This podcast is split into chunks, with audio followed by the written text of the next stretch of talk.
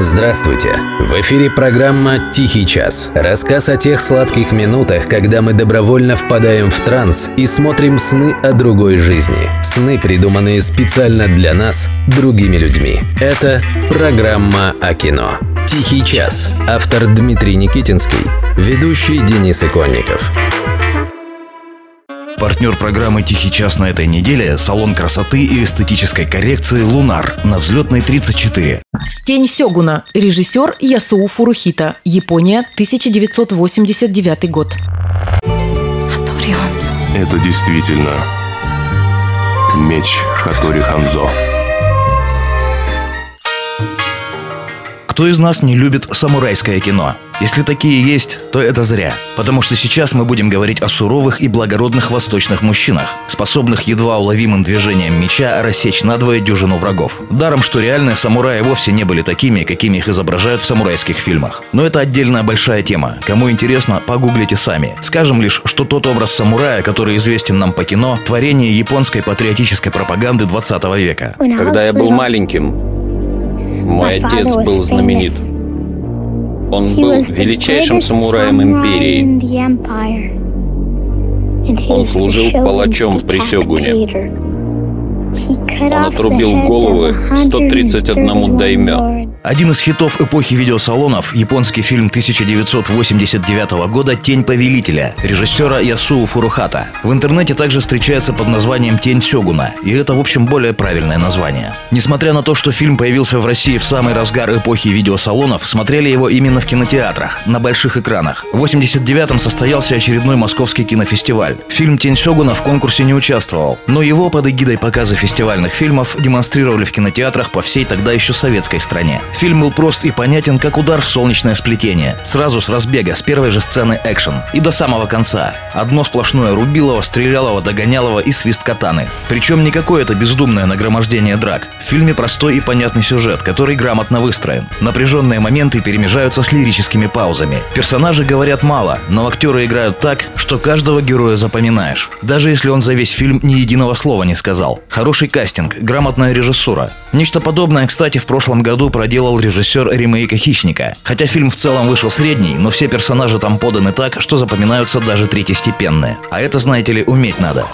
Подонки. Нажрались саке. Я вас научу, как обижать невинных людей. Нет, сегодня, когда пересматриваешь фильм «Тень Сёгуна», ясно видишь, что это всего лишь боевик категории «Б». Боевые сцены, которые тогда, в 89-м, были для советского зрителя настоящим откровением, сейчас выглядят наивно. Ясно видно, где постановщики халтурили, где экономили. И все же это, наверное, самый лучший фильм категории «Б» из всех, какие только есть на свете. Он дарит простое и незамысловатое удовольствие. Во многом благодаря тому, что снят абсолютно в прозападной манере. Динамично, с рок-н-ролльным драйвом. В середине фильма в одной из самых динамичных сцен просто начинает наяривать хардроковая группа. И никакого отторжения это не вызывает. Все в жилу, в строчку, все на своем месте. Сёгун послал своих шпионов-ниндзя в наш дом. Они должны были убить моего отца, но не смогли.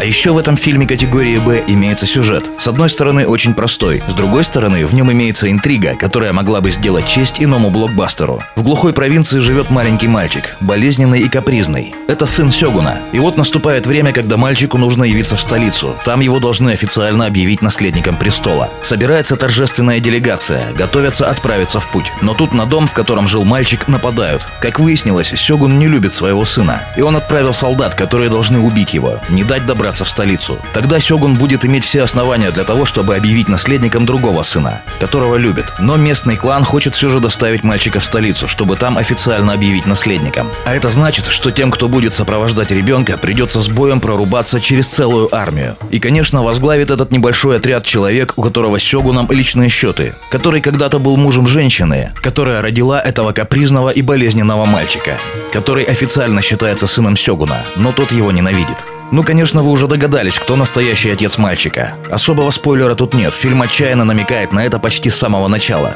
Да интрига тут и не важна. Ее в фильме «Тень Сёгуна» ровно столько, сколько нужно для красивой романтической сказки о благородных мужчинах в черном, которые могут рассечь дюжину врагов легким движением меча. И снято это все как один большой видеоклип эпохи классического MTV. От такого зрелища глаз не оторвать.